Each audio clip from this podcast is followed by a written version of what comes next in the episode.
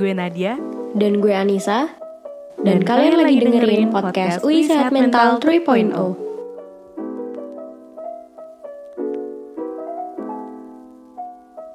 Hai listeners, kalau lagi ngumpul-ngumpul keluarga, sering gak sih ditanyain sama tante atau om kalian nih, keluarga jauh gitu, kayak, eh udah gede ya, mau jadi apa ntar? Nah, kalian termasuk yang udah bisa jawab dengan yakin atau masih senyum-senyum? Bilang, lihat nanti aja tante. iya, emang ya, nentuin pilihan masa depan jadi pressure sih mulai dari usia dewasa muda kayak gini. Kalau lo sendiri udah sempet mikir-mikir soal masa depan lagi belum, Nis? Iya banget nih, Nat. Kalau gue sih udah beberapa kali kepikiran karir di masa depan yang gue minatin gitu. Tapi masih sering-sering ganti. Gue kadang suka bingung sih, karir yang gue pilih itu bener apa enggak. Pertimbangan dan hal yang gue tahu tentang karir itu udah cukup apa belum sih untuk dasar keputusan gue. Nah, menurut lo nih, nak, cukup nggak sih buat milih jalan karir di masa depan dengan mempertimbangkan apa yang kita sukain aja? Hmm, kalau misal menurut gue sih sebenarnya ngikutin minat dalam memilih karir tuh penting banget ya untuk memprediksi kebahagiaan kita dalam menjalani karirnya kelak. Tapi e, mengingat nih ya, minat kita kan mungkin banyak banget gitu dan rasanya ini itu gitu semua minat kita pengen dicobain. Nah, kalau misalnya kita udah ngerasa kayak gini, kita harus hati-hati nih, Nis. Karena artinya kita perlu berhenti sejenak.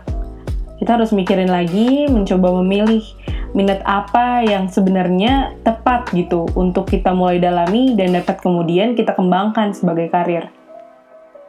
Buat listeners yang merasa masih galau sama masa depannya, ragu sama planning yang sedang dibuat, jangan khawatir. Kita bakal bahas nih, gimana sih sebenarnya starting point dalam merencanakan karir? Semua galau-galau ini biasanya dimulai dari pertanyaan, apa sih tujuan gue dalam hidup ini? Beberapa orang berambisi menjadi kaya raya secara material. Sebagian yang lain keliling dunia dan memperkaya diri dengan pengalaman ada yang ingin mengabdi pada komunitasnya. Namun, ada juga yang belum tahu apa sih tujuan mereka dalam hidup ini. Hmm, iya sih. Gue setuju banget nih sama lo. Tujuan masa depan orang tuh emang beda-beda banget ya. Jadi kita harus benar-benar pastiin apa yang kita tuju itu sesuai dan juga meaningful buat kehidupan kita. Nah, ngomong-ngomong soal tujuan meaningful nih, listeners. Kalian tuh pernah dengar gak sih soal Ikigai? Ikigai adalah istilah orang Jepang untuk menjelaskan tentang makna kehidupan. Kata ikigai secara harfiah meliputi iki yang berarti kehidupan dan gai yang berarti nilai. Nah, buat listeners yang masih galau sama apa yang ingin dituju di masa depan, coba deh temuin ikigainya. Gimana sih caranya? Seseorang yang menemukan ikigainya berarti menemukan suatu jawaban atas empat pertanyaan berikut. Yang pertama, kamu suka bidang apa sih? Yang kedua, kamu jago di bidang apa sih? Yang ketiga, bidang apa yang dibutuhkan dunia? Dan yang terakhir, bidang apa yang bisa ngasih kamu bayaran? Nah, listeners, udah kepikiran belum jawaban atas pertanyaan-pertanyaan ini? Semoga udah mulai kebayang ya listeners. Soalnya banyak banget nih manfaat menemukan ikigai dalam merencanakan masa depan kita. Nah, apa aja sih sebenarnya manfaat-manfaat itu? Oke, yang pertama, kita itu bisa meningkatkan motivasi dan produktivitas dalam mengerjakan suatu pekerjaan. Nah, contohnya nih ya, kayak gini, kadang um, kalian sama nggak sih ngerasain kayak yang gue rasain? Kalau misalnya gue tuh kadang-kadang capek banget gitu sama kuliah dan segala tugasnya gitu.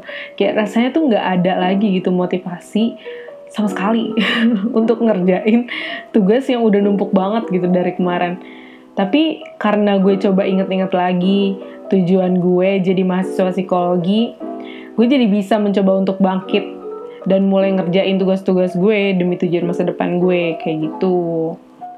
Nah, kalau yang kedua nih ya, menurut sebuah studi, Ikigai itu membuat seseorang memiliki etos kerja yang baik. Karena mereka meyakini bahwa pekerjaan yang mereka lakukan memiliki dampak yang baik untuk orang lain. Gitu. Nah, mungkin ini contohnya kayak gimana kita berdua dan tim content creatornya untuk WSM ya um, selalu ngasih effort terbaik dalam proses produksinya dan ngevaluasi segalanya lagi gitu sebelum akhirnya konten kita dipublish Kita rela ngelakuin semua etos kerja itu dengan harapan bisa membantu meningkatkan self-empowerment dan kesehatan mental bagi para listeners dan followers USM. Gitu. Nah, oke. Okay. Yang terakhir, manfaat dari Ikigai itu bisa membuat kita lebih efisien dan cepat selesai dalam mengerjakan pekerjaan kita. Bagi orang yang sudah menemukan tujuan yang berarti dalam pekerjaan mereka, mereka itu mempunyai kecenderungan gitu biasanya untuk tidak banyak mengeluh dalam pengerjaan pekerjaannya gitu. Bahkan akan lebih cepat gitu mengerjakannya karena menurut mereka hal itu itu menyenangkan dan mereka juga cenderung handal gitu dalam pekerjaannya. Nah, pasti listeners bertanya-tanya nih, Gimana sih cara mewujudkannya? Kita kasih tipsnya deh. Pertama, mulai dari yang kecil. Salah satu hal yang sering luput saat kita menentukan tujuan, yaitu bahwa suatu tujuan yang besar dimulai dari hal-hal yang kecil. Mulailah membangun tujuanmu secara perlahan, sedikit demi sedikit, tetapi dengan secara konstan, dengan perencanaan jangka panjang. Kedua, bebaskan dirimu. Kamu bebas untuk menentukan apa yang kamu mau, Bebaskan dirimu dari apa pun yang katanya akan membawamu pada kebahagiaan. Tidak selamanya hal yang menurut orang lain keren dan hebat perlu kamu ikuti. Pertanyakan lagi, apakah ini yang benar-benar saya inginkan? Selanjutnya, temukan harmoni dan keberlanjutan di dalam tujuanmu. Gak ada gunanya loh suatu tujuan kalau tidak memberikan harmoni dalam dirimu. Dan gak bisa bertahan untuk waktu yang lama juga. Maka sangat penting untuk mencari titik temu dari empat aspek penting yang dipertanyakan dalam Ikigai tadi. Lalu bersukacitalah dalam hal-hal kecil. Jika kamu hanya bersukacita ketika berhasil mencapai target besarmu, kamu perlu menunggu tahunan untuk benar-benar merasakan itu. Bersukacitalah dengan hal-hal kecil, seperti setiap kali kamu belajar untuk ujian, mengerjakan tugas, melakukan praktikum, dan lain-lain agar kamu lebih menghargai dirimu sendiri. Dan yang terakhir, coba belajar untuk menikmati hari ini. Terkadang kita sengsara dengan keinginan kita yang terburu-buru. Selalu ingin mengantisipasi masa depan, menginginkan hal yang lebih dan lebih, atau mengingat masa lalu sampai tidak puas. Terlebih ketika kita menikmati saat ini. Biasakan untuk berada di sini dan saat ini. Here and now tidak berlari ke masa lalu maupun berkelana ke masa depan. Nah, Nis, mungkin ini pertanyaan selanjutnya nih ya. Ketika kita udah mau fokus gitu sama satu bidang, tapi kita tuh sebenarnya masih ada gitu rasa pengen eksplor hal-hal lain juga. Itu tuh sebenarnya salah nggak sih? Apa cuma buang-buang waktu doang gitu eksplorasi? Atau kita harusnya emang ya udah stick sama satu bidang aja gitu? Wah, hati-hati nak, jangan sampai kita salah persepsi. Dengan eksplorasi, bukan berarti kita buang-buang waktu. Tapi, memang kita harus secara tepat memilih apa-apa saja yang bermakna untuk kita eksplorasi, agar nggak labil gitu bahasanya. Untuk tahu apakah bidang yang mau kita eksplor cukup bermakna atau enggak, bisa banget. Pakai konsep Ikiga yang udah kita jelasin tadi. Oh, jadi gitu. Tapi emang sih kalau misalnya kita udah yakin gitu sama hal yang lagi kita explore, kalau hal yang lagi kita explore ini punya makna gitu bagi kita, maka ya eksplorasi ini akan mengembangkan karir dan diri kita ke depannya sih.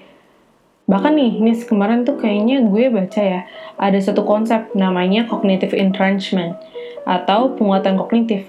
Nah, konsep ini tuh menunjukkan bahwa ketika kita lagi eksplorasi bidang lain, maka kita akan lebih cenderung menambahkan ide dan perspektif baru gitu dalam karir yang kita pilih. Jadi pola pikir kita tuh lebih berbeda dan lebih terbuka gitu. Nah, pola pikir ini tuh um, akan jauh lebih sulit sih dikembangin kalau misalnya kita hanya fokus terhadap satu bidang aja.